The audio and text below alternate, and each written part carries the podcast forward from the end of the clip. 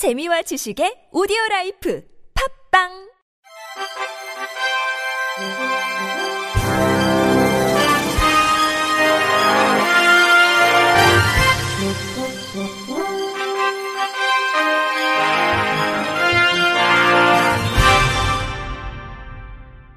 청취자 여러분 안녕하십니까? 8월 25일 화요일 KBS 뉴스입니다. 한국장애인개발원이 장애인 정책 활동에 참여할 장애인 정책 청년 모니터링단을 모집합니다.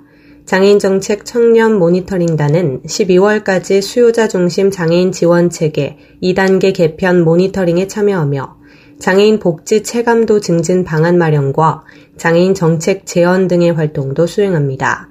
모집 인원은 30명 내외로 전국 대학생이나 만 34세 미만 청년이라면 누구나 지원 가능합니다.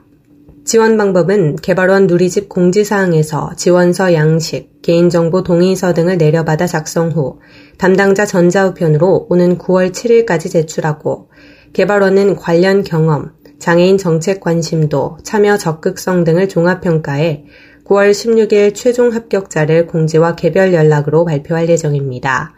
모니터링단에 선정되면 개발 원장명의 임명장 발급, 모니터링 활동 내용에 따른 모바일 상품권 지급, 우수 활동자 보건복지부 장관상, 상금 수여 등의 혜택이 부여됩니다.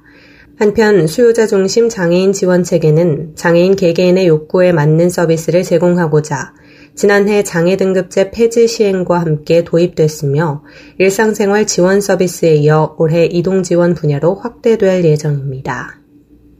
앞으로 시청각 장애인, 노인, 임산부가 쉽게 대피할 수 있도록 공중이용시설, 공공건물 등의 경보 및 피난구조 설비를 설치하기 위한 세부 기준이 마련됩니다. 국민권익위원회는 이 같은 내용을 담은 국민 안전 강화를 위한 규정 개선 방안을 마련해 소방청의 제도 개선을 권고했다고 밝혔습니다.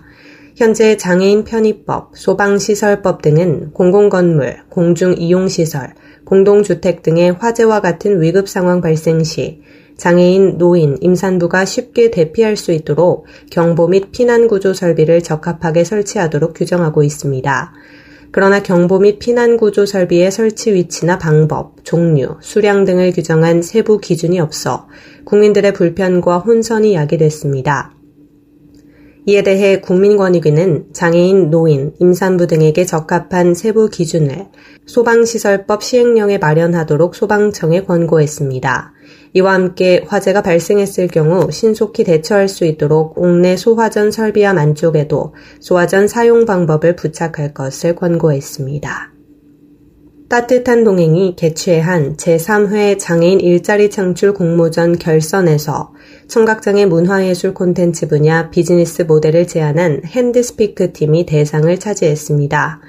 핸드스피크 팀은 공연, 영상, 전시 등 수어 문화예술 콘텐츠를 기획 제작해 농인 청년에게 지속 가능한 전문직 일자리 창출의 가능성을 선보인 점이 좋은 평가를 받아 대상에 선정됐습니다.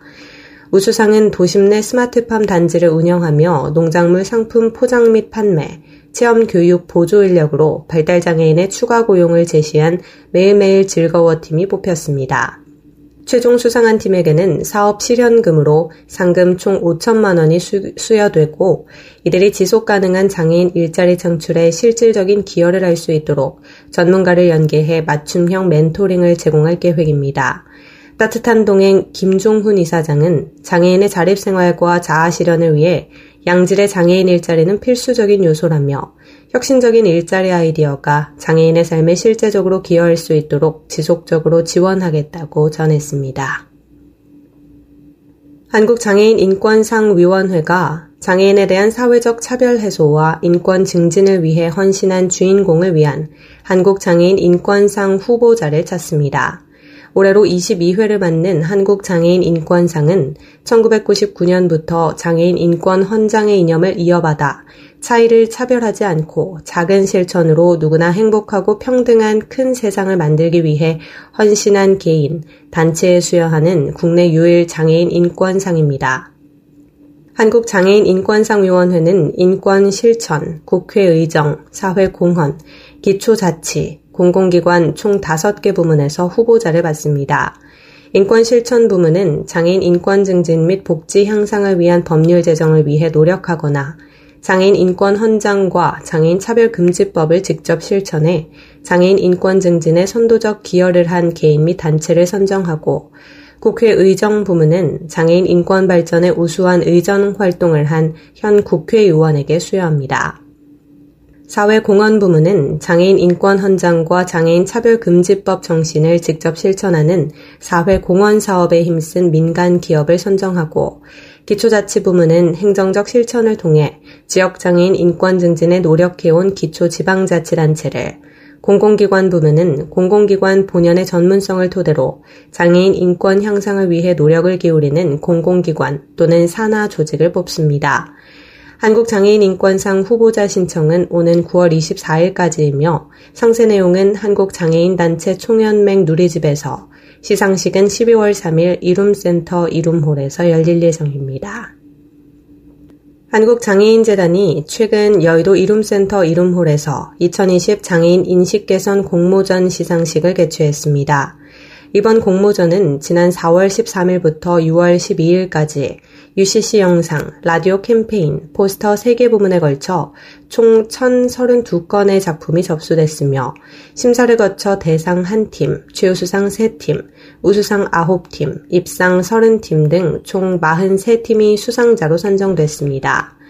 대상은 UCC 영상 부문 이현학 씨의 장애가 장애되지 않는 세상이 선정됐고 각 부문별 최우 수상은 UCC 영상 부문 홍여름솔 씨의 심장이 언제 멈출지 모른다는 절박함, 라디오 캠페인 부문 이창훈 씨의 편견으로부터 자유로운 기분 좋은 사회, 포스터 부분 우리 함께 팀에 우리가 놓친 가능성이 선정됐습니다.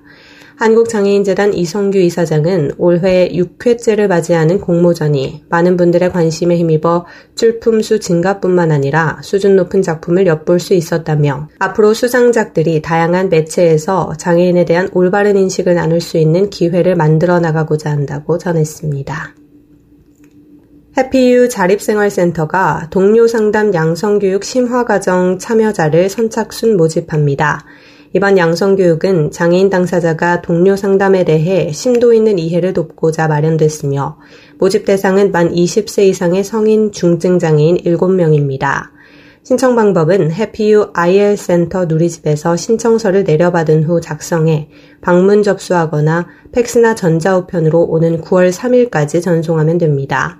이번 교육은 도봉 노적 성해 자립생활센터 류나연 소장의 지도로 9월 7일부터 9일까지 2박 3일 동안 서울 여성 플라자에서 진행됩니다.